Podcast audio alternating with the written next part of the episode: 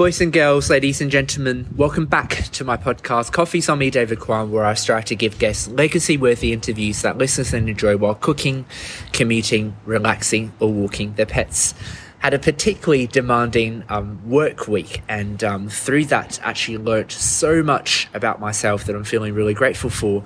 Um, my guest and I were actually um, unsure about whether we were able to do the recording today, but um, due to some of the new insights and learnings I've had um, today and in the past week, I'm very excited to be here where he is enjoying a coffee while I'm enjoying some water. yeah. Some things are better left unsaid. Mm. Um, but anyway, I feel very blessed that we're now approaching the next podcast um, milestone of 100,000 downloads. Please know that I don't take any of your time, feedback, and support for granted. Because when I started this Passion Project podcast at a low point of my time in Cambridge, I was genuinely motivated by three founding ideals. Number one, purpose of giving. Number two, learning from others. And number three, sharing of stories, which are aspirations still that still make up the content description. I say this all the time, but very truly, the opportunities to strive to give my courageous and insightful guests legacy worthy interviews over coffee, tea, bubble tea, water, despite my many inadequacies, have been a tremendous privilege that imbues me with gratitude. I know that I'll listen and look back to laugh at how naive I am, but if you have been enjoying the discussions on Spotify, Apple Podcasts, YouTube, or wherever you listen to podcasts, thank you. And please do consider leaving a review and nominating a guest by contacting me via my Linktree, David Quan. Seeing this podcast on people's Spotify wraps last year or receiving positive messages about the guests themselves give me tremendous fulfillment. I cannot thank my wonderful guests enough for their courage and insights. I genuinely maintain the deep conviction that this passion project, if wholly true to those founding motivations about giving, learning, and sharing, is a worthwhile pursuit. So now on to my um, incredibly thoughtful and um, very special guest for me, a very talented um, person. Simon Staal recently completed his studies in computer engineering at Imperial College London, one of the best technical universities in the world. As someone who has always been competitive in the classroom, which I know firsthand, uh,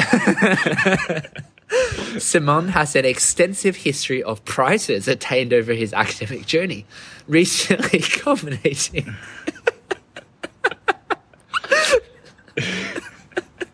Chinese prize.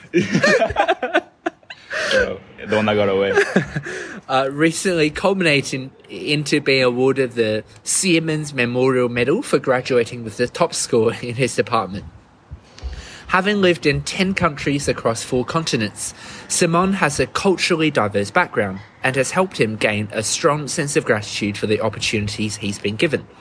This has fueled his strong urge to help others, reflected in many years of mentoring and extensive involvement in student representation, for which he was awarded the Electrical Engineering Department's Dennis Gabor Prize for outstanding contributions to student life.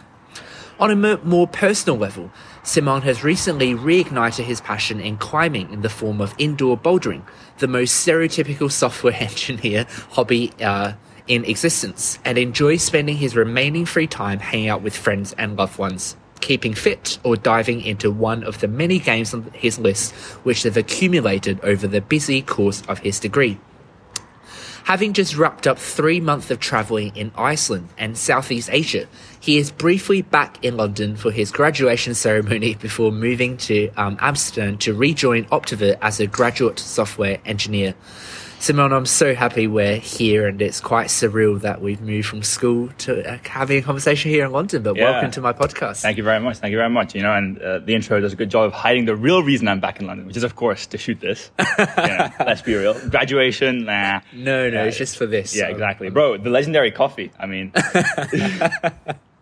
I'm very delighted. Um, that are so many, I guess, memories we shared in high school, and two that comes to mind was when you first joined us in year nine, I believe. Uh, it was halfway through year eight, actually. Halfway through year yeah, Because obviously, like, Australia has the the That's weird right. school cycle compared to uh, like northern mm. hemisphere. So, so, we were in Chinese class, and you seemed to just knew everything. And we also did um, year nine PE together, and we were doing swimming. Yeah, those are some of the memories that come to mind. Um, yeah. what, what do you remember? I mean, to be honest, like from the first couple of years, not too much, I guess. I, Mm. I don't think my first years at Saints were like the most fun. So for me, like, like yeah, the bulk obviously is is, is IB, you know, the, Yeah, yeah. the like kind of tight group that we had there. So obviously, yeah. I mean, I remember from that, yeah. That, that, that was interesting. I I actually met up with Chisoma recently Oh, um, cool. in Bali. Just bumped into him randomly. Bumped into yeah, him. yeah, yeah, like what are the odds, right? Um, uh, yeah, another friend from uh, from high school, and so yeah, he was basically saying that yeah, like in the IB, we're like I don't know, like forty people probably. Yeah, yeah. We're very tight. Yeah, exactly. Like yeah, compared to all the the the SACE kids, we just get to know each other Okay. quite well. Well, I guess before we get to our IB years, then Yeah. why was the first two years at Saints not um, that good? I mean, so I guess before uh, moving to Australia, I was definitely very like. I mean, I was very much of a shut-in. I would describe myself as like. I don't think I was particularly social. I would, I would just read all the time. Um, and uh, essentially, like growing up, I, I moved every like year and a half, basically. And so I wasn't really used to having to like maintain friendships. It was more of like you know I go good at like making friends quickly, and then I left, right? Yeah, yeah. And then you repeat, repeat, repeat. Um, but And in- then bump into them somewhere. yeah, I mean, yeah, you never know, right? Um, but yeah, in, in Brunei, um, it was the first place where we stayed for like six years, right? Hmm. So it was for the first time I kind of had to deal with friends being the ones who left, since obviously Brunei is also kind of like an expat hub. Yep. Um, so a lot of people I knew left, and so I didn't really make new friends when once the old friends left, and so kind of Yep. by the end I, did, I didn't really like have many people I was close with, and I, I was just like yeah. Quite isolated, I would say, and so yeah, c- coming into Saints, the environment was very different. I went from like co-ed to single sex. Yep. um, and I don't think I was very socially well adjusted in general, and so I It just, didn't seem like that way. You seemed Really? like you were under control. yeah, I mean, I don't know. Like, it, it was just like, I don't know. I, I definitely struggled making friends at first and just like, yeah, finding people um, that I went to, like, you know, that I felt valued my time and Yeah. like, yeah, I, I enjoyed spending time with. And so, yeah, I think it I'm was, glad we found each other. yeah, of course. You know, I mean, I don't know. I don't think we were like super close in high school, but I mean, Not in, it was, um, yeah, not before IB. yeah. I mean, Yeah. we were always like, yeah, you know, like, like friendly, right? It Yeah, wasn't like, like close friends, but it's like, you know, Yeah, yeah. like someone you're happy to like, yeah, just, just chill with and, Yeah, and yeah. So I guess you bring that international kind of perspective. Um, you know, Saints always talks about, you know, expanding your horizons beyond the postcode of five oh six nine. Yeah. But for you, you came from Yeah, abroad. Um, yeah. How did you find the um, adjustment in terms of that international mindset? I mean, I don't know, like, I, I don't. To be honest, I don't. I don't think I noticed that much of a difference in like like culturally in terms of like yeah, kind of like people feeling like like they're all Australian versus like yeah, my past in, in more international schools. Yeah, Um, yeah. I, I think for me that the biggest difference was I guess like the kind of chill Australian culture. I think was very different to to my to my previous backgrounds. So like uh, In what just, sense? Like you know, students just not doing any work in the classroom, for example, right? Like like in my old school, like that never really happened. But at Saints, like definitely in some classes, you know, pe- people would just like bludge and just like do nothing, right? um, and it was good for me, I think, because it, it taught me to, to you know take things a bit easier, right? And uh, and not be too like like tightly strung, which I think helps me a lot yeah. now. Um, but yeah, that, that was that was the thing that I think like I noticed the most moving from from Brunei to Australia. Yeah. Why did you stop doing Chinese?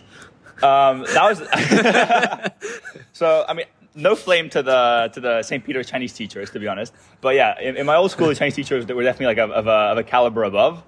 Um, so yeah, I didn't learn much the, the first couple of years there, and then obviously there was, there was a big strategic reason um, where yeah, wi- given these given like the resources I, I thought were available at Saints for my Chinese, uh, I felt like it was too risky to, to pick Chinese as as a as my, my second language. Um, and you know, French was basically a guaranteed seven. So that's why I made the switch. I mean, like, I, with IB, it's already hard enough, I think, to, to get into like really high unis, um, since IB is like kind of valued less than, than other courses I found, where like the requirements are always much harsher than they are, like, like than the equivalent requirements would be for a different course. Um, so yeah, I, I felt like like it was just too risky to keep going.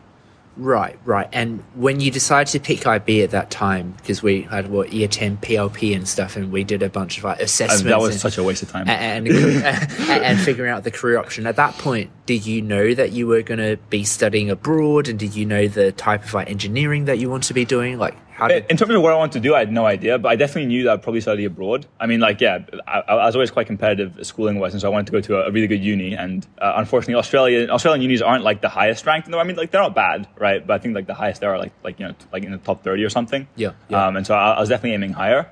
Um, so yeah, I always knew I was going to do IB because I wanted to study internationally, basically. Um, and then engineering, I actually wanted to do. Uh, uh, I wanted to be an author for most of my life, actually. author? Yeah, until year 10 English uh, made me change my mind. um, and so, yeah, I mean, I was always good at, at math and physics. I always liked math and I'm physics. surprised IBSL English didn't. didn't the yeah, passion. yeah, I know. It's crazy, right? Um, yeah, I mean, I always thought math and physics was fun. Um, and so, you know, the kind of standard, you like math and physics, you know what you, do, you don't know what to do with your life, you do engineering. But were you looking at UK unis or US unis? Or Uh, I could US. I wasn't looking at at all. They're just too expensive. Like it's, it's just not worth it. Essentially, like I, I- I don't think like the added value you get um, from going to like yeah, say you know like MIT over over Imperial or or like Oxbridge. Um, I don't think that's worth the at the time like I don't know like 40k price difference because I, Yeah, I had yeah. EU fees and so obviously EU fees are now dead in the UK as well. Yeah, so if I were looking now, I don't think I'd look at the UK either. Yeah. Um, so yeah, no, US wasn't an option. So I, I was looking at yeah Europe, uh, UK mostly. So yeah, I looked at UK unis. I looked at uh, EPFL Yeah. and ETH. I looked at um, a couple uh, unis in the Netherlands like Delft. Um, Yeah. And then yeah, uh, obviously like yeah, I, Hmm. Cambridge and, and Imperial in, in the UK. You were someone who um, I, I remember often when I had um, academic problems like math or physics, I'd often you know go to you either for practical help or moral support. so in my in my mind, you were someone who was really good at giving advice. Um, do you see yourself in that way, and do you have any like advice that you often give out to other people?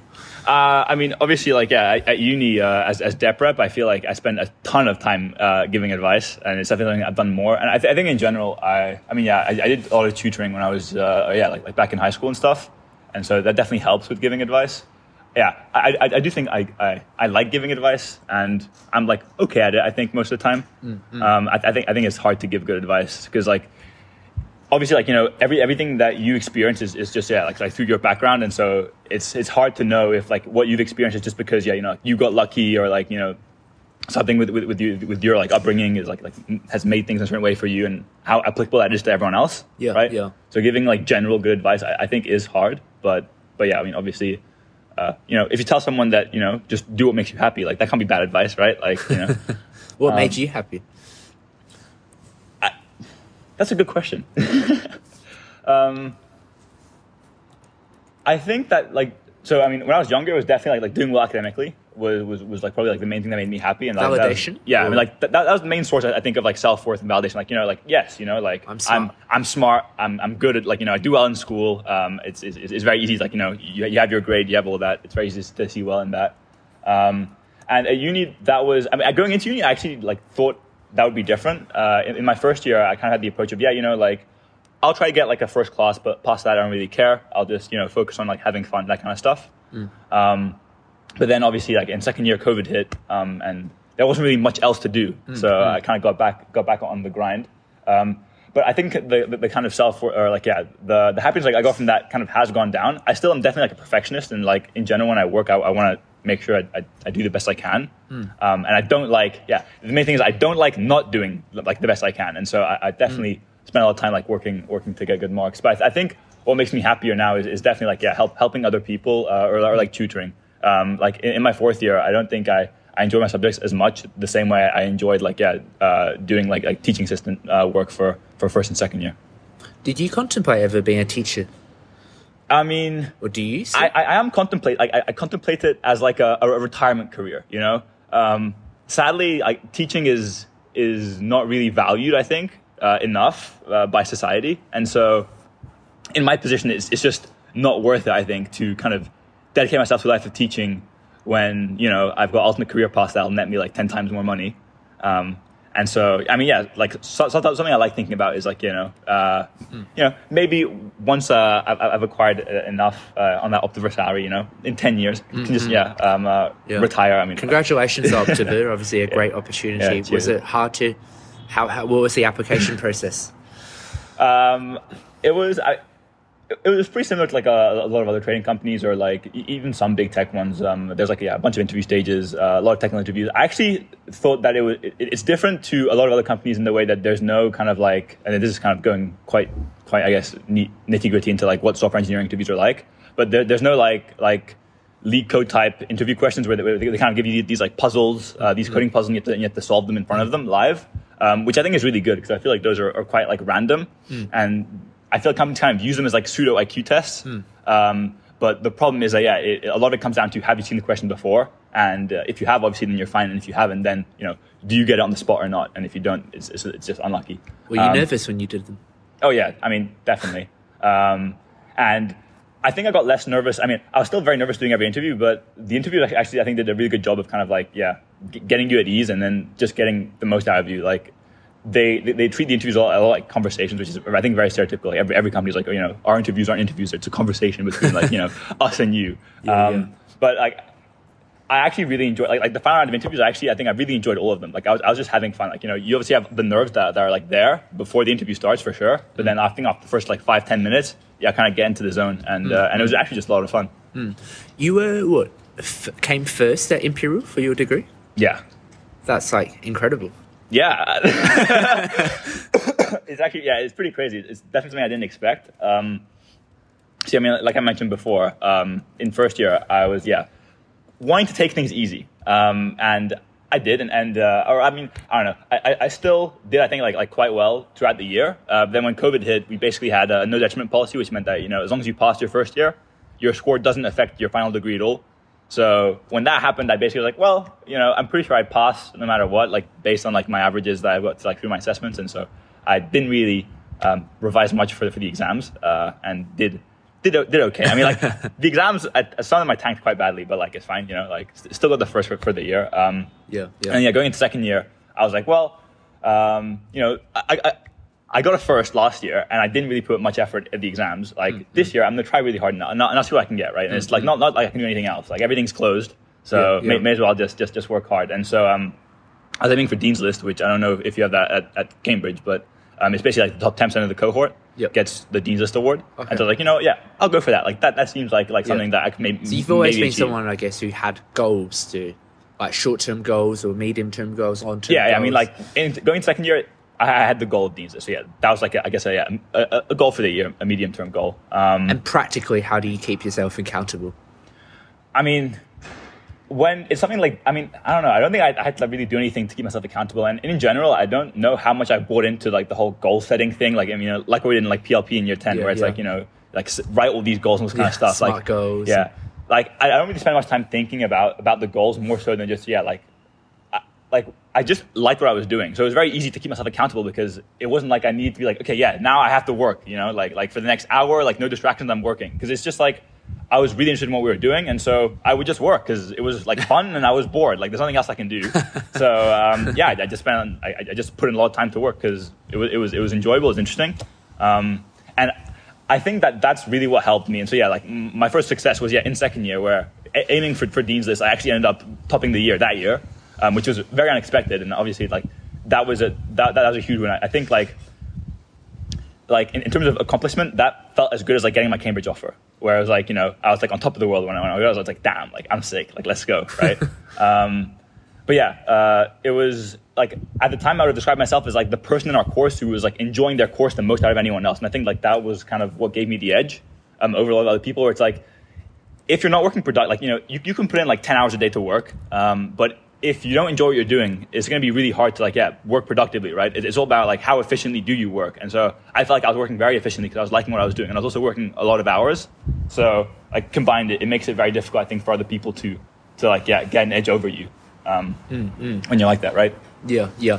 And um, we talk about how uh, everything happens for a reason, and obviously, you know, you had the Cambridge offer, and then things didn't work out, but obviously things worked out perhaps even better than. No, I, I, I'm, I'm How super. do you- ha- I'm actually super happy because yeah. Yeah. Um, so, for context, because yeah, obviously people don't know. Um, so I got an offer for Cambridge General Engineering um, with uh, some grade requirements that I didn't meet through my IB.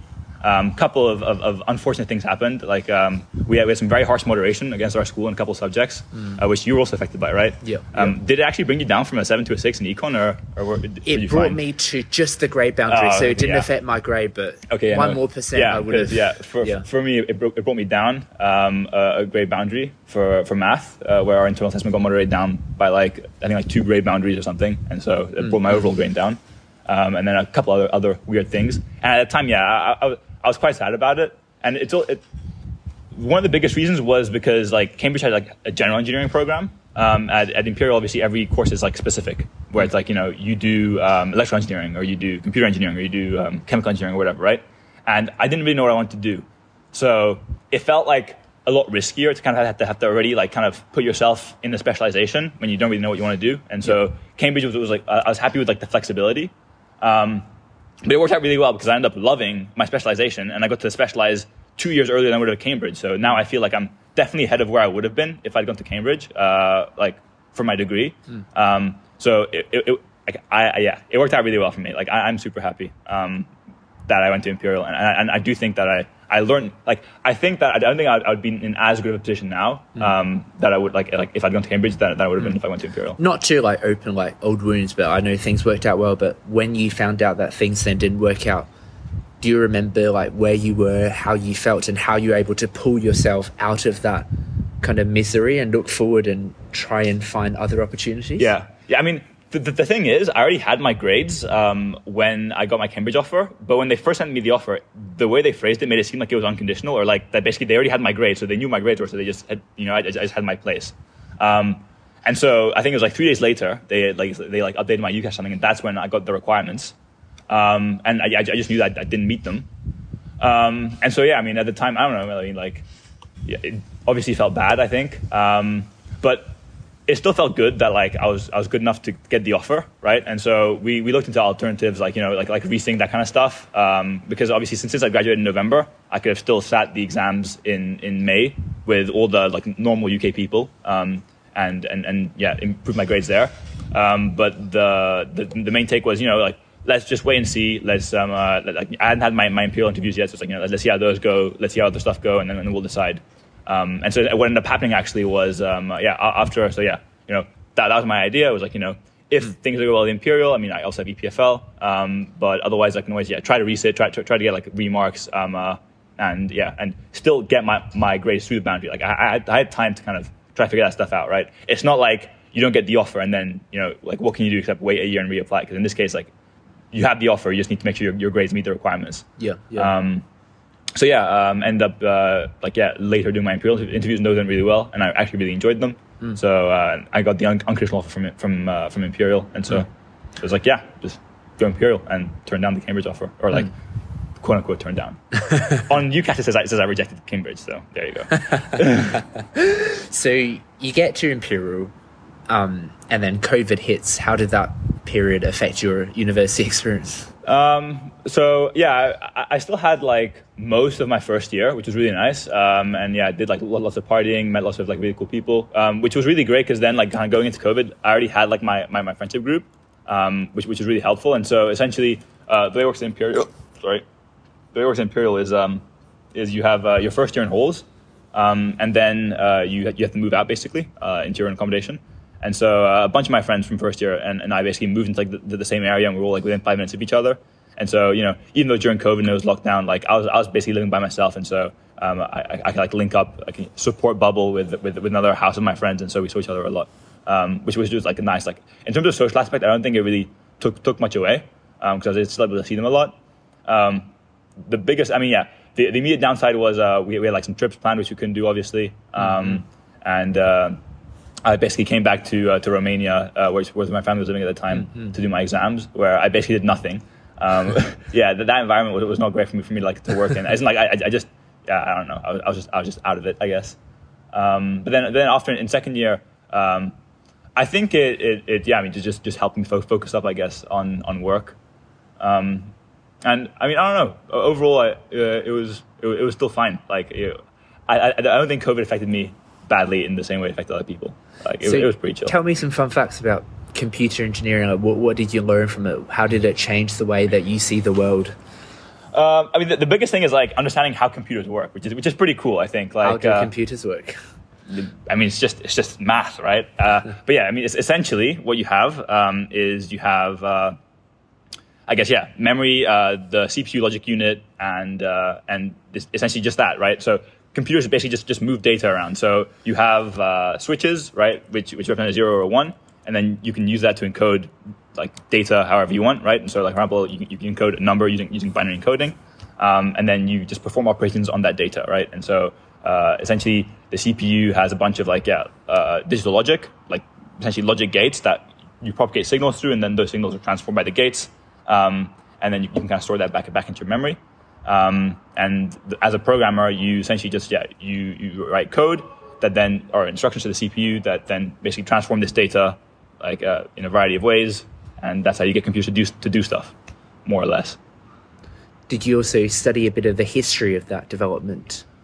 I mean, we touched we touched on it a bit. I mean, obviously, like it's also quite interesting because like in, in high school, for example, uh, all the math and science you learn, it's like really old, right? Like you don't really learn anything modern because it's it, it built on all, on all, the old stuff. And so I guess this is kind of like the the first kind of subject that I've, I've covered where I'm more or less caught up to to, to where we are in, in, in, terms of modern standards, which is really cool. Um, so obviously, like when we start, we, we, we, like you don't learn everything because like yeah a, a, lot of things change over time and so i think you learn a little bit of history but it's not something that i really focused on much. But you, you kind of learn the basics first of like i guess like you know how computers maybe looked like 20 30 years ago right? And that's like that's what you learn in first year because that's like pretty simple. And then uh, you know in, in, like third year you, you can do advanced courses which then kind of take you from the basic stuff you know all the way to how modern computers work. Um, tell me more about the cool things in there because I, I, studied humanities and yeah. it's, it's very different I mean, it, it, it's really interesting to kind of see like uh, how how different innovations kind of pair together. And so, like in the past, we, have had things like just being able to like make transistors smaller, right? So, um, uh, in, in terms of like like like like kind of physical science of like the, the, the, transistors are the chips and computers that kind of make everything work. And so, oh, like you know, historically we've basically been able to like half half their size um, every, every, like two years. You know, it's like computers basically got got cheaper, the chips got smaller, so you, you could pack more transistors onto a single chip, and each transistor got better. And so you kind of got this like free performance upgrade over time. So hardware designers didn't actually have to think that hard because, um, and I'm, I'm, oversimplifying obviously, but like they basically got these like free improvements from the fact that yeah, the actual hardware was improving, like like the, the technology that kind of made the chips was getting better, and so that just kind of gave us better performance for free. Um, but we're kind of, kind of getting to a point now where where we're hitting like fundamental limits of how small can we make transistors before like you know there's, there's just there's just not enough space, right? Like I, think like we're down now to like the, the five nanometer like scale for like how big these these transistors are. And you can't really make it smaller because it just it, like the physics just doesn't work anymore. Um, and so kind of now we're at a point where where um, like over the last 20 years, kind of hardware has like gone gone some inefficiencies maybe in the design where people haven't thought too hard about certain ways. Um, and so there's like a lot more performance we can kind of squeeze out of that. And so in, in the next 10 years, I think we'll see a lot more time spent on like yeah really micro optimizing like yeah all the different aspects of the hardware and the design of the hardware to then continue like the, the performance improvements that we've seen in the past.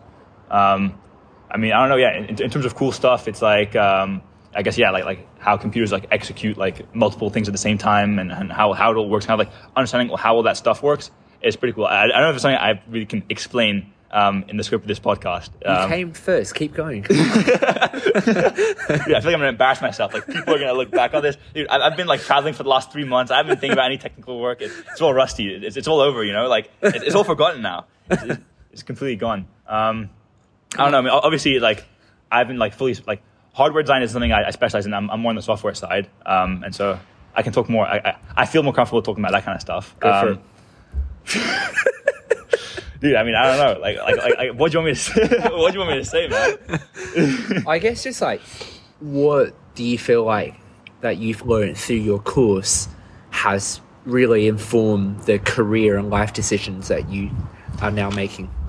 I mean, the biggest thing for me is um, uh, programming is just a lot of fun. Um, so, like for example, like I guess the thing I can compare it to, like, clo- like closest to, is, is like math problems, where um, in high school, like like I think math is a lot of fun for students who, who kind of get the math. Like I, I think the problem is uh, in high school that a lot, of people like never learn properly how to do math, and so they don't find it fun because they just don't understand how to do it. But I feel like if you if you if you do understand how to do it, it can be very fun to kind of solve these little puzzles. Where you know you have a puzzle, you can apply some rules, and then you can find the solution, right? And so programming is kind of like that, but it's a lot more easy to see how it applies to the real world, and uh, it's really fast. Like you, you can have a problem where it's like you know um, I, want, I want to figure out like how to organize my schedule to like, you know, minimize like my, my commute time between things, right? Like you can write a program that can, that can solve that for you, right? And you can run it and you can see like, yeah, like, like in real time, kind of what you've done help you like help, help enrich your life in some way, right? And so like even in my first year of university, we kind of had that where it's like, you know, you have like math, like we had like, you know, some, some like uh, uh electronics questions and, um, there were like some stuff that I could automate by like writing a simple program. And so it was just really cool to be like, yeah, you know, like, like I have these problems and I can solve them and I can see the solution. And if I get something wrong, I can, I can see out the problem and I can fix it. And it's a very fast kind of feedback loop. And it's super rewarding, I think, to kind of, to kind of get that, that like, yeah, that, that, that mental boost of like, you know, boom, like I, I solved this problem or I solved this problem, right? And so that's kind of what pushed me onto the software side of things. Because yeah, going into uni, I, w- I was more on the electrical side, and then I switched to computer engineering after my first year because I really enjoyed the, the programming side, and so there, there, was a common first year, and so I could just switch, and, and, and it was great. Are you worried for humanity? No, as in like in terms of what, like like AI taking over, or just the general kind of hype that we see um, on the media nowadays with AI. I mean I'm not sure, and like I may eat my words, but I, am actually not as, uh, as, as on the AI hype train as, as, as most people. I feel like th- there was an AI boom, I think, in the 80s, uh, where people were like, "Oh yeah, AI is going to take over," with basically like like what, what, was called like modal logic back then, which was a kind of like the way AI worked. It's like yeah, the, the way people saw AI back then, and nothing really came of it. And we're seeing even now, where like I mean, I've seen some headlines where it's like, yeah, companies aren't really able to like make profit off of the AI hype, um, and so yeah, I, I, think a lot of it is hype for sure. Um, I do think that there's some really cool opportunities for AI, and especially like, like yeah, I mean, kind of the whole G- GPT three, GPT four type of stuff, where it's like these large language models, especially in things like teaching, for example, where I, I feel like it can be helpful to kind of like ask ChatGPT questions with you know this thought back in mind, like you know, it could be completely lying to me, right? But it can be helpful to, to kind of give you ideas and point you in the right direction for certain things. Um, but I, I, don't think that it's at the point where it's going to replace at least technical jobs yet. I, I think the, the, the biggest place to worry at the moment is in like the arts field where you know we, we, we have like yeah DALL-E like generating images that kind of stuff like yeah taking artist job that I think is is a thing we'll, we'll see sooner. But in terms of like the, the like the average technical person's job being taken over by AI, I don't think that's something that that we have to worry about for now. Um, so no, I, I am very optimistic in general. Like like I, I do think that with improved technology, like we can make the world better for everyone, right? Um, kind of classic economists, you know, make the pie bigger um, and, and it does down. work out. I mean, I don't really believe in trickle down because it clearly doesn't work. Um, but I do think that yeah, like you know, we can make things better. We can make things more efficient. Um, and uh, and I, I think it's very cool. Like I, I, feel like yeah, one big takeaway from my degree is like I really see the kind of the power of computers, and I, I feel like I'm in a position where where I can kind of harness this power and and really like like make big changes, right? Um, like I, I, mean, I, have made some changes within my course, like like using computers, and so I, th- I think it's like the, the, most exciting applications of computers are like kind of where they're underused right now. So things like yeah, like like in education or in governments, that kind of stuff. Where I feel like um, right now there's like no talent in these industries because it doesn't pay at all. Um, but there's this huge potential for, for improvements for making things much better than they are now by using this technology because it, it really like can solve problems like so much better than than how we could in the past, right? So, what would your um, I guess you obviously can't share specific duties for your job at Optiver, but what do you kind of see your career progression? Do you, do you intend to stay in that field, and is that kind of what you always wanted to do with your life? Um, I mean, I didn't know HFT companies existed until I think like uh, halfway through my second year, or like, like yeah, basically like in, into my third year of of of, um, of uni. Um, and I guess I I didn't really see myself working there initially. Um, or I mean, like I mean, obviously I didn't know it existed, but once I, I, knew what it was about, um, it is like a, a, cool place to work because you do get to work on some really interesting technical problems there. Um, in general, like there's like kind of like the obvious downside of you're not really like doing anything to, to like make the world a better place necessarily, like like direct benefits. Is that idealistic or is that true? You think? Um, I mean, with Optiver specifically, I, I don't think like we we make the markets more efficient. Um, uh, is is the, the marketing term for it? Where basically um, it's definitely like I don't think you, you, you can say it's negative. Like I, I, think it's very hard to argue that, that what they do is negative in any way for society. Um, but they, they basically kind of help help help the, the, the markets work. So right, so like essentially Optiver and other HF and some other HFTs kind of provide liquidity to the markets where they kind of have these like these quotes right um, to to make it easier for people to buy and sell stocks. Mm, mm. And so in our current economic system, that is very helpful, right? Because by encouraging people to, to, to trade, you can essentially um, encourage investment, which encourage, which is then like you know fuels innovation, right? Like the reason why we um, uh, have such a, a like a, an improvement in like living standards compared, you know, and like such a fast rate of improvement compared to 500 years ago is because people are optimistic for the future, right? Like people are basically willing to give their, give their money away now with the expectation that you know in a year it's going to be that they're going to get bigger returns, right? Like they they give their money to companies by buying shares, um, and then the expectation is you know the company will then use that money now to then you know, make some kind of innovation and then bring back more money in the future, right? And so by facilitating that, Optiver is effectively facilitating um, uh, all these companies, like all the companies in the world, to, to kind of innovate faster, right? By, by reducing the barrier for people to trade because they kind of take on the risk, and so it's less risky for people to invest. I think it's very hard to kind of measure the impact it has. And, and, you know, if you're anti-capitalism, then you'd say that it's terrible what they're doing because you know they're making capitalism more efficient, which is just bad if you don't believe in capitalism. Um, so I think it's hard to measure the, the, kind of good they do in the world, at least at least like through the direct work. And obviously, like they have lots of charities and all this like, other kind of stuff to kind of help fuel that that, that kind of like yeah do good do good. But it wouldn't be the same as like let's say you know if you're working in, at a hospital and you're like like seeing your work directly save people's lives, right? Like like you're not getting that same kind of reward um, uh, from your job that you would like yeah in an HFT. But like you know I think it's the same in big tech where you know if if you're working um, mean, on social media, we know social media is like bad for humans, right? Um, like social media companies have internal studies that, that have shown that what, that what they do is bad for human happiness. And so I, I don't like at least in, in finance, uh, like in this particular branch of finance that I'm in, um, uh, there's there's not this this like clear downside where you're, where you're doing bad things for society. Um, but other companies, right? Like yeah, I mean like Google, for example.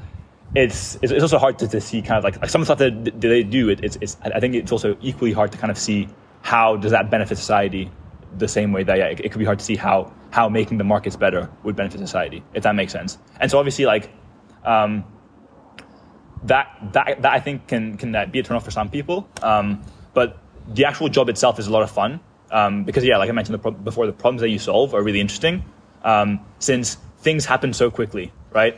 Um, in trading, you're you're looking at, at like yeah nanosecond uh, latencies, right? Like um, and so it basically becomes very important to really utilize like your engineering skills to make things as, as efficient as possible, um, which you don't really get in, in a lot of other um, uh, kind of applications of computers because in most cases, right, if a human's using a computer, the computer has to be fast for the human, right? And so if something happens in 100 milliseconds to you, that's going to like be super quick, right? But for the computer, that's years. And so it's one of these few industries where I can really like use all of my knowledge, uh, especially as a computer engineer, where like I kind of had this lower level understanding of how computers work, and I can write code that really takes most like the most advantage of the hardware um, to kind of yeah write this super efficient code that works super fast, and and it's important that I do that if that makes sense. Like it, it's part of my job to do that. Um, whereas if I if, if I were working in some other industry, I might not need to, to do all of that, right? And so that's one thing that kind of definitely drew me to the role and, and something that I really enjoyed while I was there, right, was, was kind of having to, to, really, to really think and to use all the skills that I've learned um, to write like the best code possible, uh, where you might not do this somewhere else. Um, so yeah, okay, I guess going back to the original question, I've gone on a bit of a tangent. Um, I didn't initially see myself working in these companies, but yeah, learning about the, the work they did, I thought this seems really interesting. I think I'd, I'd like working here. And then obviously at your mentorship, I really liked working there. And then obviously the, the pay is is definitely a great factor where it's like these companies pay basically more than any any, any other company you could work at, and so you know, as someone who's young who doesn't really have much money at the moment, it's pretty nice to, to yeah start building something up. You know, I could I can realistically say I can probably buy a house in my lifetime, which is like pretty crazy because I feel like most people our age will never have that chance, right? Um, so it definitely yeah is uh, something that that, bring, that brings you to it. That's awesome. Oh, um, so, do you anticipate um, that the next two years will be particularly challenging, like moving from a student to employee kind of transition, or do you think it will be quite a natural transition? I, I think it'll be, it'll be pretty chill. I mean, so um, one great thing about Imperial, I don't know how much uh, like Cambridge did this in, the, in their engineering course, is uh, they're very industry focused. So, for example, in third year, you you have the opportunity to do a six month industrial placement, where you basically work at a company for six months. And so I did that at Optiver. So even then, like I really felt like I was being treated as an employee. Some people actually thought I was an employee um, because they, which is pretty funny. Um, like yeah, at one point at some work event, like I, I was there, I was, I was, talking to someone, and they asked me like like if because it was an intern event, and so um, I asked them who their intern was, and then they asked me who my intern was. I was like, I'm the I'm the intern. Um, but yeah, um, working there was was really nice, and uh, it was another thing that kind of brought me back to the company was that there's it's, it's, it's quite a, it's a relatively small company in the sense that it's like, I think like 1,000 people worldwide. Um, so there's very little bureaucracy and you spend a lot of time just like, just writing code, which as an engineer, like in a lot of the big tech companies, you, you'd have a lot more kind of like bureaucratic nonsense to deal with. Um, and so it's, it's super fun. Like the way I describe it is that it'll be even better than uni. Like like the transition from high school to uni was great because I kind of cut out all the subjects I didn't like, right? So I didn't have to do English or business anymore. Like that was all gone. So, sorry, business teacher. Um, I mean, like it's more like humanities like don't interest me as much as, as technical stuff because it's just really interesting to like understand how things work. I think, and the problem with humanities is that is that it's hard to know for certain if that's how things work, right? Like with math, you, you can be very certain that things work a certain way. Whereas with economics, for example, you know, you, you can do studies, but you know, it, you can't capture everything, right? Um, and so I think like, yeah, like going to uni, for example, I, I, I think the uni work was more difficult, but I, I found it easier to work because it, there, there was less things I didn't like. And now this jump to, to work, at least early work for sure, I think will, will be very similar to that jump where there'll be less things I don't like and I'll basically just be writing code, which I, I, I, love. And so that'll be a lot of fun. And obviously, you know, as you get seniority, there are other things that come into play and you, you know, you get more responsibilities. And so maybe then there'll, there'll be some parts of my work I won't like as much. I'm not sure. I mean, uh, you know, we'll see. But based on my experience at Optiver uh, last year, I definitely think that, yeah, the, the, it'll be very easy to adjust and I'll, it'll, it'll be even more fun than the uni was. How's your um, social support network at uni and how do you anticipate that changing once you start work?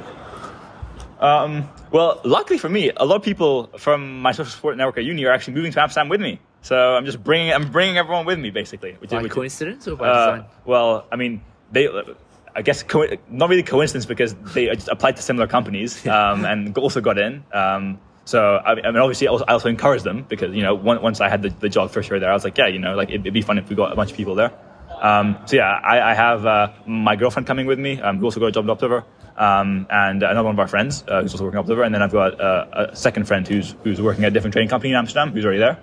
Um, so I, I, have some friends there already. I have some people I met at Optiver last year who, who got return offers or offers at other companies in Amsterdam who are also going to be back. So I already have a lot of people I know there, which is which is great, which helps a lot. I also have family um, in the Netherlands, so I think it'll be like one, one of the best moves that you could really have in the sense of like yeah. Um, like you know social stuff where you, you have people there already, you have people coming with you, you know a lot of people there, um, so that that'll be great. Um, and yeah, at uni, I mean, yeah, I, had I guess yeah my friendship group. Um, there are some changes through that over the four years, as I'm sure there are with, with everyone. Um, so yeah, there, there's some support there, uh, and I guess um, I was also quite quite I think self self sufficient as well. Whereas like I I I I handled my, my work quite well, I think, and I I, I, I generally I generally just like when, when you're feeling good, I don't think you need like that much support from the people around you. Like it's it's nice to spend time with them, right? And and it, feel, it feels very good, but it's not like you kind of need them to keep you afloat, if that makes sense. Mm-hmm. Um, so yeah, basically just just had friends in uni and bringing mm-hmm. lots of them along to Amsterdam now. So your technical skills, how has it changed or developed much over the past two or three years at uni? Like what kind of um, other than I guess the things that you've mentioned, what have you like consciously tried to improve and work on, and what have you tried to work on that's beyond the requirement of your degree?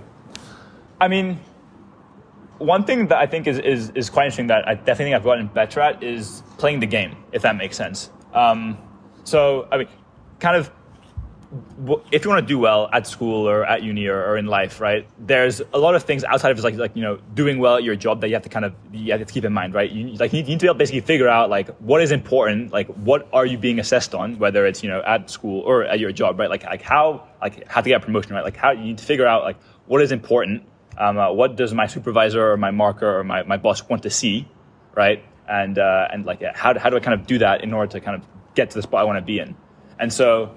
Um, that, that I think can get in the way of general like self betterment, right? So, for example, right, like in high school, if you're if you're trying to play the game in, in, in Australia, for example, like I think doing states over IB is, is a no brainer because you can really maximize your score very easily there compared to IB where you, have got a lot more things you have to worry about. Um, and so in that case, I, I, didn't, I didn't really like, like like choose to play the game there because I wanted to focus on just learning as much as I could. Um, and at uni as well, I, I think for, for, the first couple of years, I was really focused on just yeah, you know, like I, I really liked what I was doing. I wanted to learn as much as I could. Um, but but something yeah that I've, I've I've, I've done, I, particularly in my last year, I think, is yeah, kind of figure out how to play the game where, where like you know you can, you can maximize your, your score to the best of your ability and like um, exactly like, like, what to do exactly right. I, I, think a lot of people basically are bad at prioritizing things. Like they, they spend their time doing the wrong things, if that makes sense, um, and, and they don't really like see what's important as much. And so yeah, a, a, big it's not really a technical skill, I guess, but it is sort of technical. It's yeah, uh, this, this, this kind of ability to to figure out what what is important and like what do you need to do um, in order to maximize your score. And like that was very relevant in, in my final year project, I think, where where it's it's less of a of, a, of like, like a test where it's like you know do you know your stuff, and it's more of like a how can I convince my marker that what I've done is worthwhile and is cool, and I think something that, that you'd see a lot in like further academia, right, where you write papers and you want to write papers that that are like that get citations and that you know are, are generally like you know well received by the scientific community. Um, so yeah, that's that's probably the biggest one. Um, otherwise, generally just yeah, like I guess writing code. So before uni, I'd never in line of, I, I mean yeah, I never wrote code really before. Um, and yeah, starting at uni, I really liked it, and so something I spent a lot of time outside of my course doing as well is just writing code because I really enjoy it and because getting better at it is a lot of fun. And I think that yeah, that's a one, one of the best skills you, you can have nowadays um, if you're looking to be a technical person is, is, writing code and even if you're not technical like i think writing code can bring a lot of value to your life how does someone who doesn't have much experience writing code how do they begin how would you tutor them and guide them um, I mean, it depends, like, yeah, what they want to write code for. Um, and I, I, think that, that can be uh, a, a, big point where people get lost. I think if you're not technical, like starting with something like Python is probably great because it, it's like the lowest barrier to entry and you can use it for like a lot of very simple, like kind of automation tasks. And the biggest things, yeah, I mean, I don't know, just, just like YouTube, um, uh, like, yeah, watch videos to kind of get an idea of how stuff works um, and then just practice. Um, a, a, lot of the, like the, the online tools for practicing, I think, can be a little bit too focused on like kind of the, the, the puzzle solving things. So like things like LeetCode or HackerRank, these are all very like kind of pu- puzzle heavy um, websites where you don't really like learn to write code as much for like the real world, and it's more these, these are kind of like like niche niche puzzles. And so I think that that can be a very fun way of getting people into it because like puzzle solving is fun.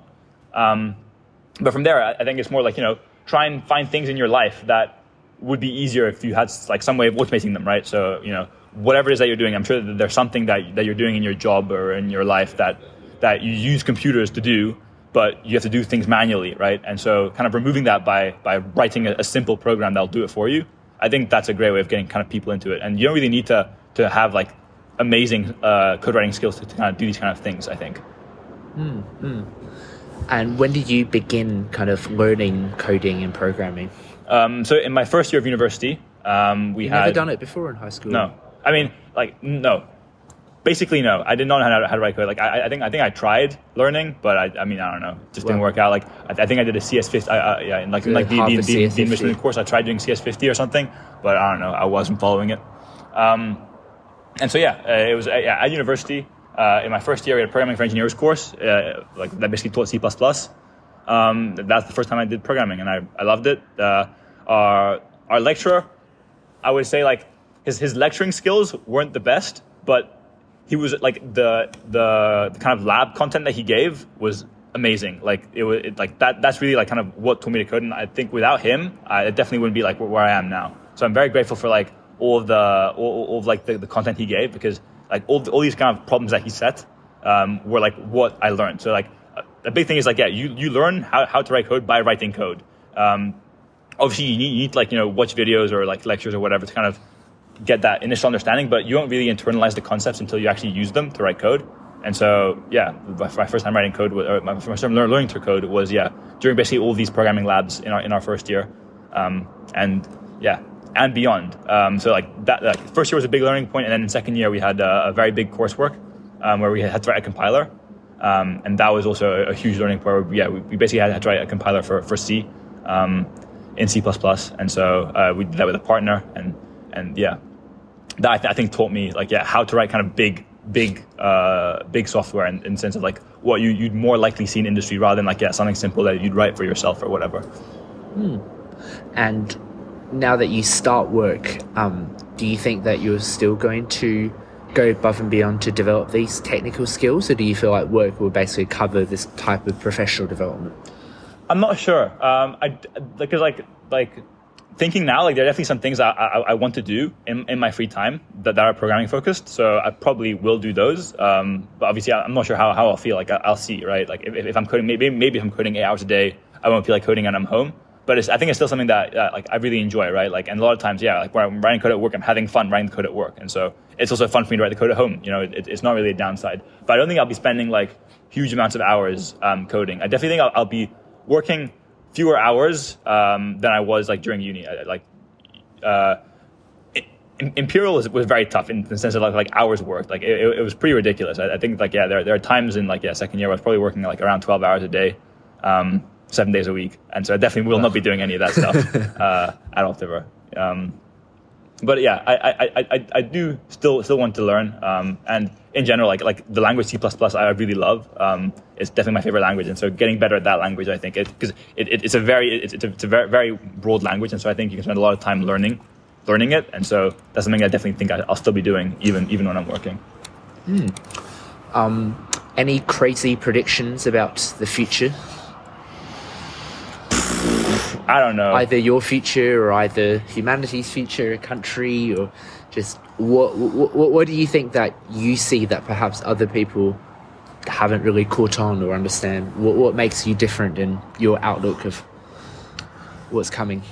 I actually don't know. Um, I mean, I guess my crazy prediction is that like things are not going to change like that much that fast. Like, you know, um, I, I, think a lot, a lot of people feel like you know like oh this is going to happen and then everything's going to be completely different. But I, I, mean obviously like yeah we're going to keep having innovation. I think I don't think that that's, that's to stop anytime soon. Um, I, I, think we'll keep seeing kind of steady rate of progress. I think oh yeah the biggest thing that, that's going to change in our lifetimes I think is going to be quantum computing and how that that affects um, I guess yeah everything we've built so far.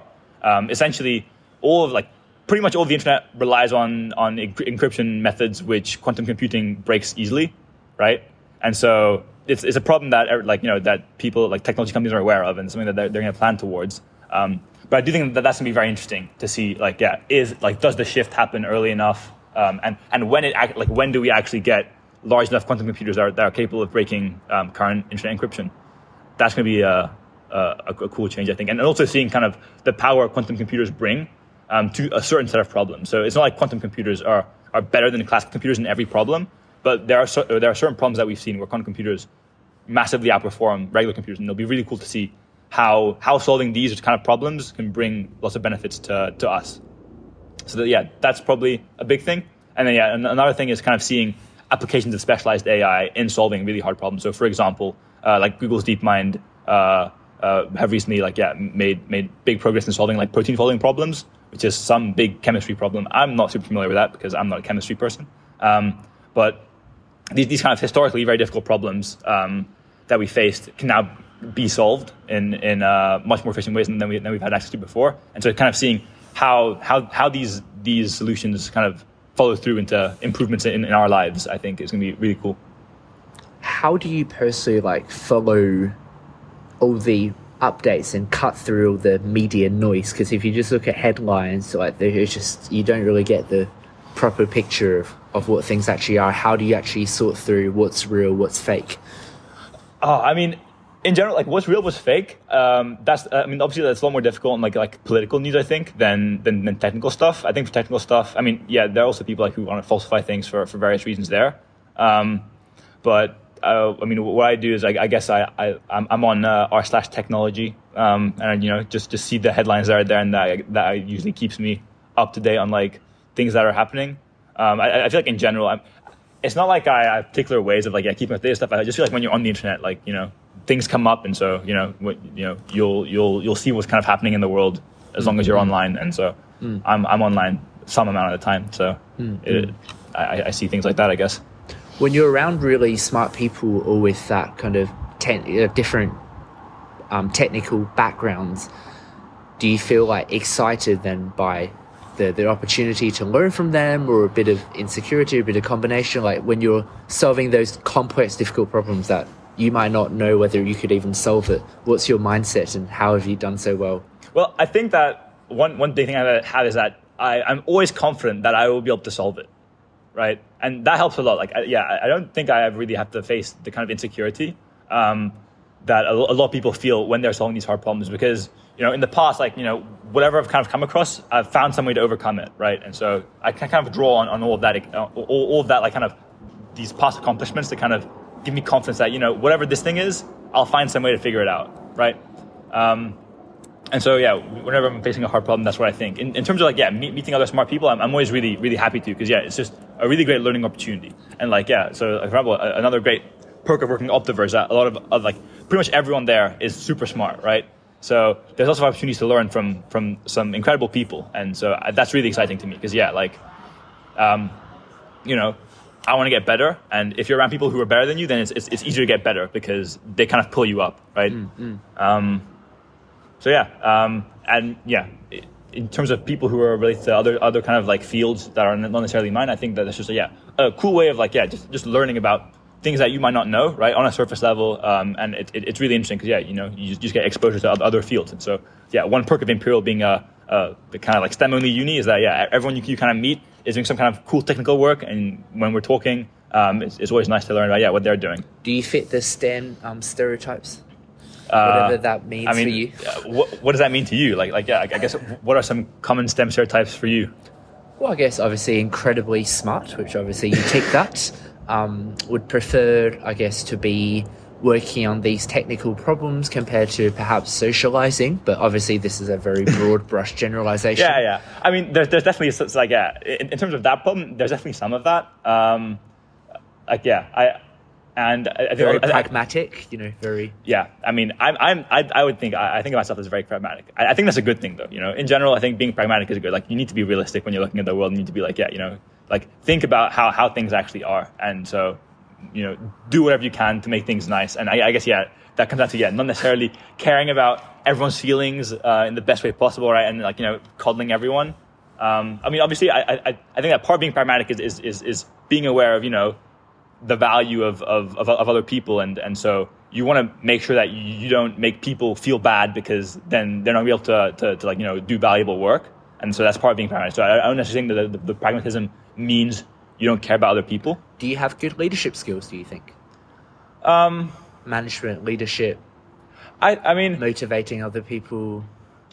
I don't know. Um, I don't think they're bad necessarily. I, like I, I don't think I'm, I'm, an incredible leader, um, but I don't think I'm, I'm a bad leader. Um, like in most the group projects that I've done, I've, I've, kind of assumed some kind. I mean, we haven't really had like official leadership roles, but like very, very often I kind of default to a leadership role just because um, I'm one of the ones with like like the, the, best technical skills, and so it kind of comes down to me to, to, to figure stuff out and to allocate people in certain ways.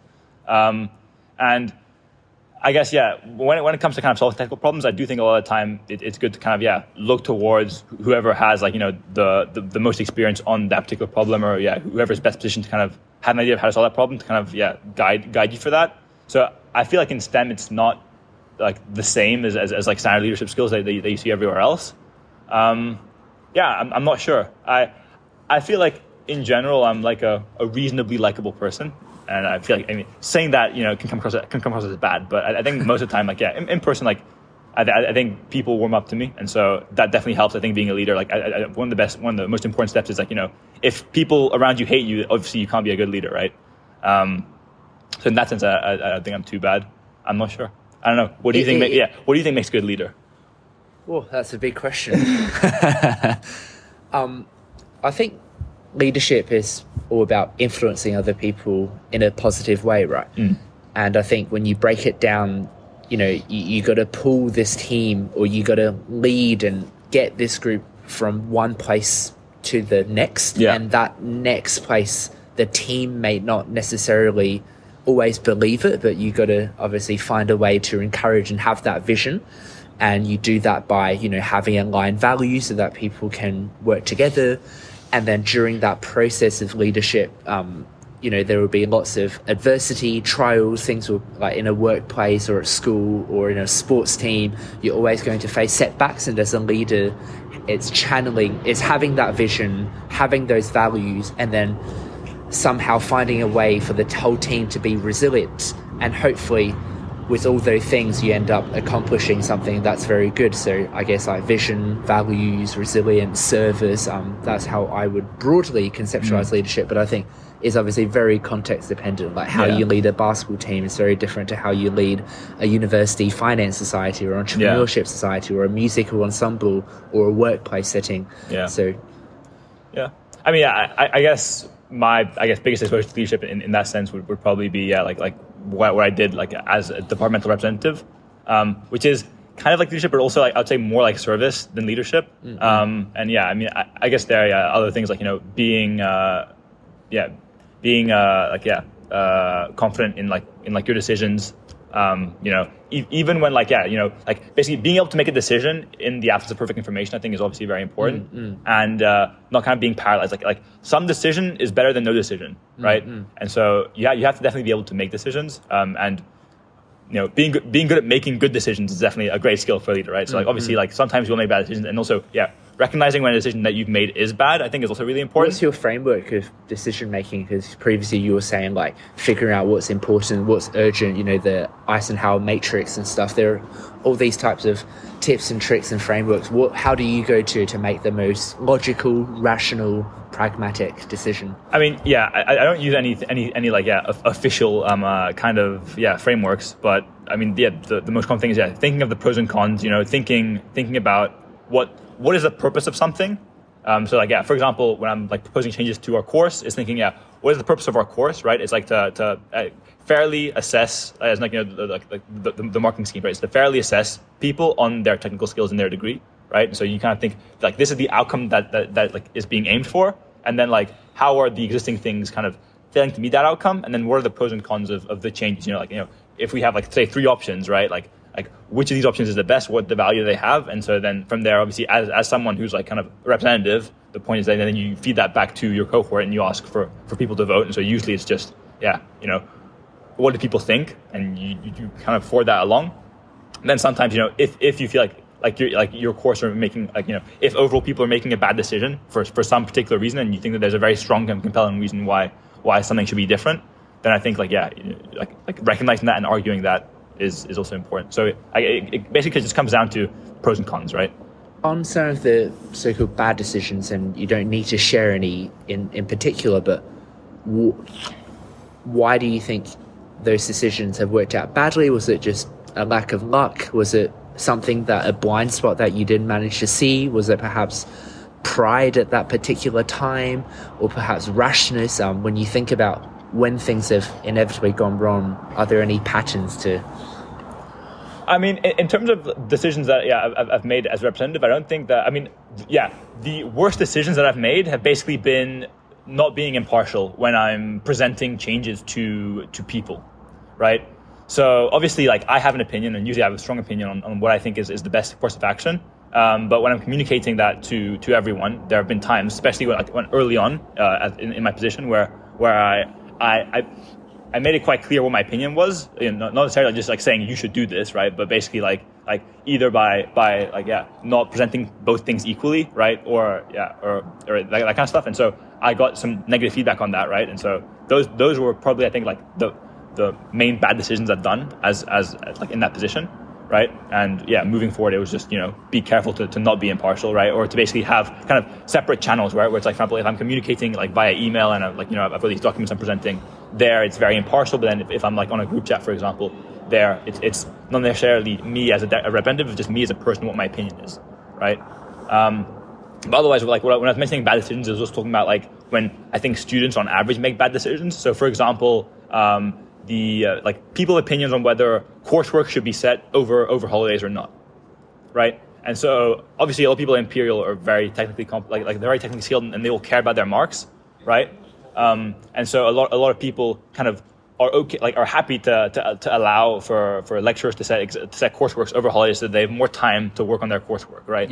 But the problem with that is that it's essentially unsustainable. Like like our course is already so intense, um, and you have to work so many hours during term that I think it's really important to kind of have this period where you can switch off, and it's very important for your well-being to be able to have this time where you, you can yeah take a breath, or like a, a, proper breath, and even then we often don't have that because we have exams after holidays that we need to revise for over holidays.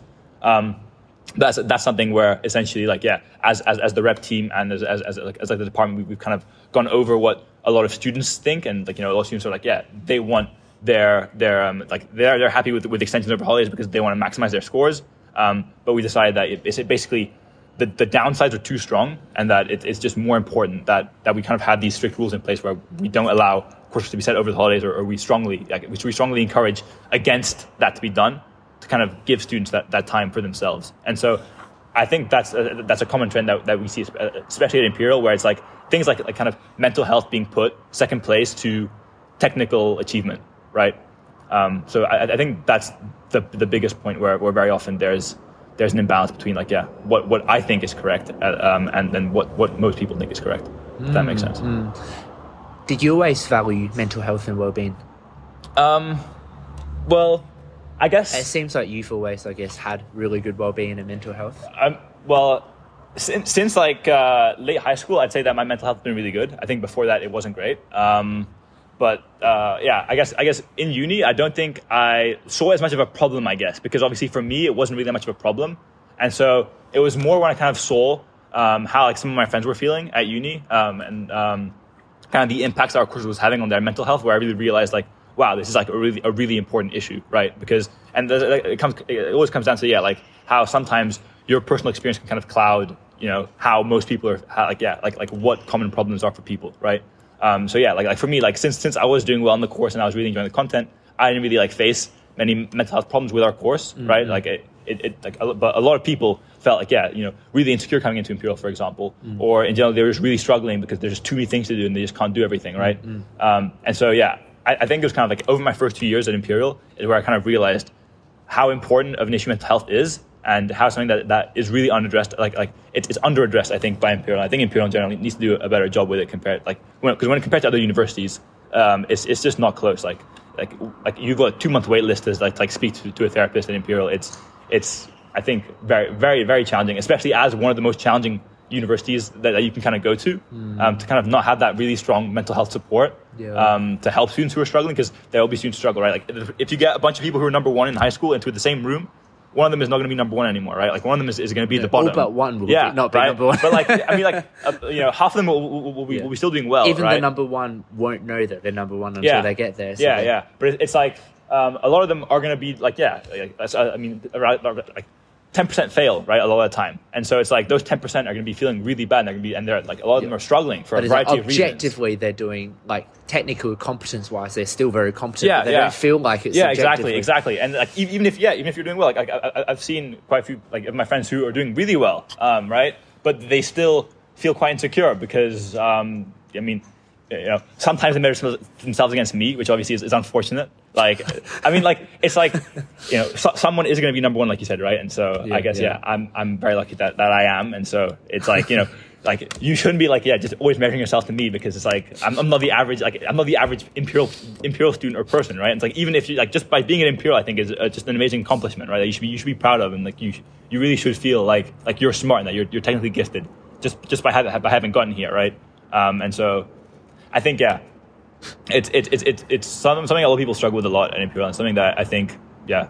Do you empathize with that? Like, does it make sense? Yeah, no, for sure, for sure. I mean, like, it's it's tough because obviously, like, I I, I sometimes wonder, like, yeah, how I would have felt if like I really struggled like coming coming into Imperial, right? Like like like what I would have done because obviously historically a lot of my self worth was drawn from the fact that I was doing well, and I yeah, know I'm doing yeah. well because if I compare myself to others, yeah. I'm doing like better than them, for example, right? Or like yeah, so it's like it's like clearly I'm doing well because like I'm doing better than other people, right?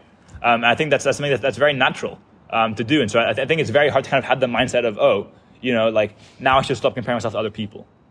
I think in general, like comparing yourself to others, like can be good, but it, it's it's really hard, right? Because it, it, kind of fuels competition, and, and, competition can be a good motivator to do better. But it's really easy to get toxic, right? And so when it gets toxic, that that's when it's really bad, and that's when you, you can you can very easily feel really bad, or or feel good if you're doing well, right? But I think I think like that's something that has changed for me a lot. Where where um, when I was younger, like my, my competition was very toxic in the sense that um, it worked. It, it, was it was fine for, for my mental health because because I was doing better. But I feel like if I if I, if I would have done worse, it would have been really bad. Was right? like a zero sum game. Yeah, yeah, yeah. But but now it's it's definitely different. Where it, it's not it, it's it's yeah it's not about comparing yourself to others. Like you want to do well, you want to see your friends succeed, you want to see everyone succeed, right? And so yeah. even like it's not about how I compare myself to others. It's how I compare myself to like what I like like what I want to achieve, right? So it's like you know when I when I'm doing like a piece of work, it's like I have a vision ahead of like of like what I want to do, and it's like how close am I to that, right? And so that's what's going to determine how good I feel or not right. about it, right? Rather than oh, I did better than this person, so I'm feeling good about it now. If that makes sense. Right. And so I feel like for for a lot of people, um, like yeah, this is something that they have to work on. Where yeah, you know,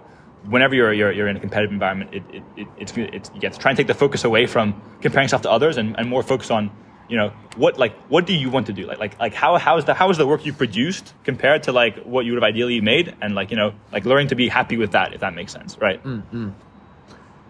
so for you then i'm just trying to perhaps understand a bit of why you have this confidence and why you've been doing so well and maybe one of the my hypothesis is that you know living 10 countries across four continents you just kind of seen that perhaps things aren't always that deep and there's always um, different ways of uh, being, different ways of living, different cultural traditions, different values that when you're in that same bubble, you might feel like it's a be all and end all. Is that a right hypothesis? Like having seen many different diversity, um, it gives you perspective. I mean, I definitely, yeah, tough. I definitely think that that that is, is something that's helpful, um, and it's it's it's definitely been good in the sense that, um, yeah, it, it, it gives you perspective, and I, I think it helps more on, on like a life kind of s- sort of thing. Which 10 than, uh, countries, by the way?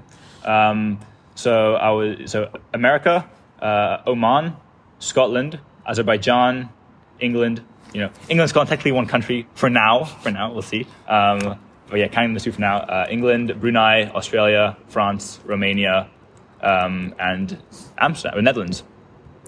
And Sorry. when when I evoke the word home, or when you think about your identity or where you're grounded in, what which of those countries come to mind? I don't really have one, and like yeah, that, that's something that, that's really interesting. I think it's that yeah, I don't really feel like I belong to any any country, which makes sense since I've never really lived anywhere.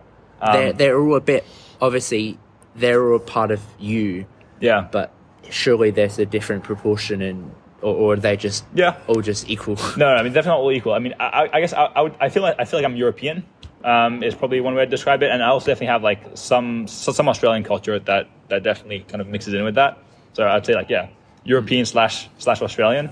Um, obviously, like a lot of times, like I associate home with like yeah, visiting like family outside of my immediate family, and so a lot of that yeah in France, um, more so in the Netherlands, um, but yeah, also in the Netherlands. Um, I guess those two places. Um, yeah, it's uh, it, it's interesting. Um, I, I think that in, in general, like, um, I mean, I guess yeah, part of this comes from yeah, not really having a strong sense of like nationalism. But I, I, I, do- I don't know how how valuable nationalism really is, right? And in general, I, I, I think that looking forward, it'd be great if you know we get better at, at collaborating across cultures, across countries, um, and we kind of try to break down the the, the, the, ba- the barriers of yeah, you know, like like us versus them, you know, like like country A, country B, that kind of stuff. Um, and so yeah, I mean, obviously. A, a big part of, of my views on that probably come from the fact that yeah, I don't really have any one country that I feel like I'm a part of. Um, but no, um, I think that that's, that's, that's something that we should kind of aim for as a society. and for your long term future, where do you want to live, or is it just follow the opportunity? So yeah, something interesting about living in a bunch of different countries that I, I kind of built a list of like you know requirements that I have for countries I want to live in. Because obviously, yeah, the, some places were, were definitely better than other places. Um, criteria? So number one is I want drinkable tap water. because yeah, it's just it's just it's just annoying when you don't have drinkable tap water. Like oh my god, I just yeah, I don't like buying water. It's annoying. Um, otherwise, uh, another another one is yeah, being able to speak the local language. Um, and so I could maybe I mean, so for example, like I'm, moving to Amsterdam, um, but I, I don't speak Dutch anymore. I, I used to be fluent, um, and so I'm, I'm gonna try and I'll, I'll relearn it, and it shouldn't be too difficult for me, hopefully. Um, and so yeah, I mean, I, I'm also I think I think I'm open to potentially yeah, living in a place where if I'm living there long enough, I can learn the language. I think it, historically, it's because I moved around so much. It was never kind of worth learning the language since I'm always going to move again in like a year or two, right? Um, so that's like that's like I guess I guess a soft requirement. It's definitely an upside if I can speak the local language, um, just because it's nice, right? Um, I, I think that's basically it. Those are my only two. And would you want your one. would you want your kids to move around and experience, and or, or would you be I- happy if they just have a very stable life in a very beautiful place? I, I, I, I do want to move around with my kids. Probably not the same frequency I moved around because I do think that, like, especially when I was young, I, I do think it, it was not great for me socially. Um, I think like moving every like five years would be like pretty optimal. Yeah. Um, now you know we'll see in the future if I can be bothered to do that because moving is just so much effort. Yeah. Um, but I, I, yeah, like, kind of going back to like what you, what you think gives me an edge. I do think that moving around um, was Yeah. very helpful and definitely It's like, like, you I, I don't, know that yeah. you can adapt and you Yeah, know that you can make friends. Yeah, like how that. do you make friends in new places? I mean, I don't know, you just talk to people. like, yeah, I, I don't think it's it's particularly complicated. Like, you just talk to someone. People like talking about themselves. Um, you know, that's kind of the whole stick of your podcast, right? Like, it's great to have people talking about themselves. Um, so, you know, ask them questions about themselves, and they're usually happy to answer. Um, you kind of go from there, right? Like, you identify common interests. Um, it's yeah, it's not too difficult. In, in general, I, I feel like like like people are quite friendly, um, and obviously that's just my perspective. Um, like definitely not everywhere people are very, friendly, but yeah, like the places I've been to, yeah, people are always very open to, to to making a connection, and so if you just you know talk to them, have an open mind. You know, don't be a hateful person. I think is also like a, a great like, like, a great way to, to make friends, right? Like, you know, I, I think people are being happy to happy to hang out with you, right? Um, yeah. Awesome. Any other words of wisdom that you've um, already accumulated in your life so far? yeah, be nice to other people, guys. Let's go. Um, I don't know. Yeah, I, I, I, other stuff is just you know, try I think, think, about. another another strength that you have is um, your honesty. I think um, I've always appreciated even at school of um, even when I was feeling down and stuff like you were never shy of saying what you actually believed in and Yeah, and I think do you see that as a strength of yours too? Yeah, I mean, I, I, I don't know how good it is in terms of playing the game, right? Honesty, but I, I, I think that it, it, it's a good value to, to have because, yeah, you know, like wh- why waste your time not saying what you think, right? Um, no, that, that's, that's something I like. I, I don't know if it's something that like yeah gives me an edge or anything, but um, it, it, I, I like that about myself. I think there are times where I need to be more honest. Um, so I mean, something that you, you, you keep practicing because sometimes it's just scary to, to, to tell the truth, right, or, or to say everything that you're feeling. Um, Yeah, I yeah. think, and so that's often like I, I don't think that in general people enjoy lying, or like most people. So some do, but uh, but I just yeah, people are afraid, and so they, they, they say stuff because they they think that that's the best thing they can say in that particular position, right? Um, and so I guess I guess yeah, if you're less afraid, then it's easier to be honest because because then you don't have those, those kind of other things pulling you to say other other things, um, to other factors. Sorry. So, one of the things we mentioned about your, you know, initial Cambridge offer and then things working out, you know, and I remember the last catch up that we had in London, we were saying how like things always work out for a reason, and some Yeah. people attribute it to religion or God, other people just like, what's your theory on why things always work out for a reason? And that would be the second to last question. Okay. Oh well, for me, I think I think that I'm a lucky person, and uh, in general, I think that it's very powerful to believe that you're lucky. Um, not necessarily like yeah, with religion or anything. Just, just, just, just I, I just have this like innate belief that yeah, things will work out, and I guess that's happened. I mean, a lot of that is instilled, I think, like yeah, by your upbringing, right? And so, um, and so yeah, you know, if good things happen to you, then you'll, you'll believe more good things happen. But yeah, by believing that you're lucky and by believing that things will work out, like you, things do work out, right? Like you're better at recognizing opportunities. You're better at making the most of bad situations. Um, and so I, I do think that it, it helps. It helps kind of yeah manifest these things, not in like a in like in like a you know astrology way, but just just like like practically like you know you will just be, be better at, at, making at making situations better. And obviously a lot of things are just in your head, right? So if you have a positive outlook on things, then you if you're feeling good, then then you'll just keep feeling good, right? Um, and so, yeah, I mean, even studies have even shown that people who believe they're lucky are better at identifying, uh, identifying um, uh, like positive situ- situations. Where they, they had the study where they had people identify, um, like if they were like lucky or unlucky, like self-identify, you know, say, "Am I lucky or not?" Um, and they had them count all the pages in a newspaper, and they recorded how long it took it took the, the people to do, to do so, right? Um, and so they found that um, people who thought they were lucky were able to do it in just like a, a few seconds, right? And people who were unlucky took it much, much longer, right? And the reason for that was because on the second page of the newspaper, they had printed um, in bold, like, there are like X many pages in the newspaper. You don't, you don't have to keep counting them. Just put this number down and you're done. And the people who were lucky were better at identifying it and also better at believing that that was the truth, right? Like maybe someone who's pessimistic or who feels that they're unlucky will be like, no, it's too good to be true. This opportunity can't be real. I have to keep counting and, and verify, like, you know, what is actually the case. Very Um, interesting. yeah, it, it, it, it is really interesting stuff. And so I do think by kind of having a positive outlook on life is, is this kind of positive feedback loop, right? Where you believe things will be good, so you're better at making things good, and so you keep believing things are good, right? And the same is true for the negative, right? Where if you think things are going to be bad, then, then more often than not, things will turn out worse because of, of this kind of negative outside where you will ignore potentially like something that could get, lead to a better outcome. And so I don't really know how to kind of switch from one mindset to the other.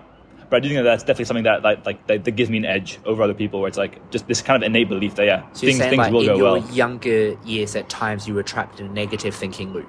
I, I don't know if I ever was right, um, but I mean I, I, I was definitely unhappier, and that changed. But I, I I think that this kind of yeah belief that things will work out, or that or that you know like like, like I, I can do it, right? This is this thing like like this, this belief that I can do it. That was that was always there. Like that was done by my parents basically. Like, like my, my parents always kind of encouraged me and pushed me and told me you know like yeah you can do anything, right? Like like having this belief is I think really powerful, and so that's not something that I think you can. I mean obviously you can't control your upbringing, right? But if you have that that that that kind of tool with you, um, it makes things much easier. I, I don't know how you can acquire it later, um, that's something you have to speak Like to a therapist too, I guess. Yeah, yeah. I mean, yeah, a growth mindset and ju- just, just this is this, yeah, having this innate belief that yeah, you can accomplish whatever it is that, that you set your mind to, like that, that will definitely get you very far. I think.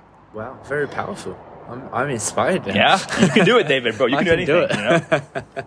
You know, um, you can quit your job.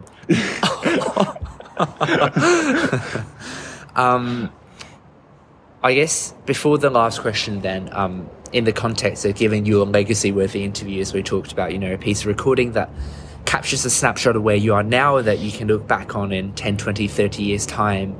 Um, what else? Obviously, you've lived such an interesting, enriching life, and if only you didn't have that dinner plan afterwards, we'll, we'll be able to delve deeper. But what else do you find is important that you want to just keep in this recording? Um, Uh, I don't know. Yeah, I mean, hopefully, me the future also still believes things will work out. I do think that. Yeah, I mean, like like over time, it's it's easy because like yeah, like the world can be a bad place sometimes, and bad things can happen, and so I think it can be hard to not let that kind of shake your your core beliefs about the world, especially when you you know you read the news and you see terrible things are happening other places. Um, so I'd hope that you know me in the future still still has this positive outlook on, on the world in general, and this belief that things will get better, this belief in people, right? That that people are good.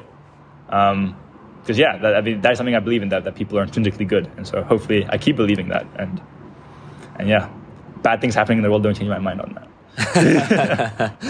Um, final question. I'm going to give you the honor of asking yourself a really difficult question that you've been grappling with, and can you answer the question? Whoa.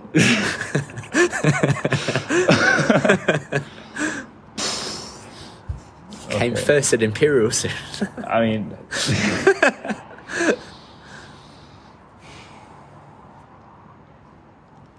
I guess yeah. What do I think is the most important thing for someone to like to have if if they want to have like yeah you know a good life? Just believe that they're lucky. We've already Ah, know yeah, this. True, true, true, true. This is too easy. Yeah, I mean, no. Most important thing, um, yeah, have a good spawn. You know, uh, if you're born, yeah, if you're born in a, in a developed country, you win, easy. Um, if you're born, if you're born in uh, in somewhere else, unlucky. um, I don't know. I don't know. Um, no, I mean, yeah, I guess, yeah. This is a better question. How how how to be happy, right? I guess that, that's something that everyone wants. Um, and it's something that, that I also I think um, uh, want like yeah it's, like going to uni I think that my number one goal was to to to be happy right and uh, I, I think I was really happy in, in my first few years and I, I think I got less happy in my in my last few and I, I mean I'm not really sure why. Um, I, I think yeah there there there are I mean yeah just a couple external things that happened that that were just like yeah you know kind of brought me down a bit but yeah kind of kind of going back on yeah how can you try and make yourself happy? Um, and now my answer is uh, I think for me it, it's definitely people. Um, like I really I like when I was younger I, I, I was very like I said, I said before I, I was a bit of a shut-in and I think I was very introverted and, and now I'm I, I think I'm more of an extrovert than an introvert. Um, and yeah, I, I think that um, kind of making bonds with people um, really does make me happy. Um, and yeah, you know, like, like this is part of the you know, helping others, right? Like you kind of build these connections with people, and you see them, you see them, you see them happy, and it makes you happy. I remember you saying about how at uni taking on the kind of role has um, opened your eyes to kind of the just how good it feels to help Yeah. other people and to spend Yeah, time exactly, exactly. volunteering and serving and Yeah, giving something of ourselves to something yeah, bigger. And, and so, uh, yeah, I, it'll, it'll be interesting to see how not doing that, right? Because I do think that, yeah, for the last two years, um, all the stuff I've been doing at uni has, has really helped to, to make me happy because it, it's just, it just, yeah, it makes me feel really good. And so obviously, I, I won't have, I think, those same opportunities as much, at least early on at Optiver.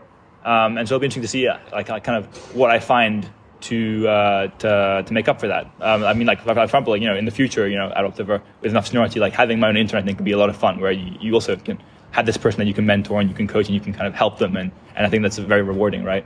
Um, but it'll be interesting, it'll be interesting to see, yeah, like um, like like now, yeah, how, how it feels, right? Because it, it is basically yeah, a decision I've, I've made for myself, right? Like you know, this job I've chosen because I think it's a lot of fun and because um, you know it it makes a lot of money, um, and so not necessarily like yeah, I've made this you know to help other people, and so it'll be interesting to see how, how that affects kind of yeah my, my general feelings and if I if I find anything else to, to make up for that. Awesome. And I just want to thank you, I guess, um, not only for this recording, but I think just I, I still remember when you first came into school and you just brought a, something different. And of course, you brought something different because you came from somewhere else. Yeah.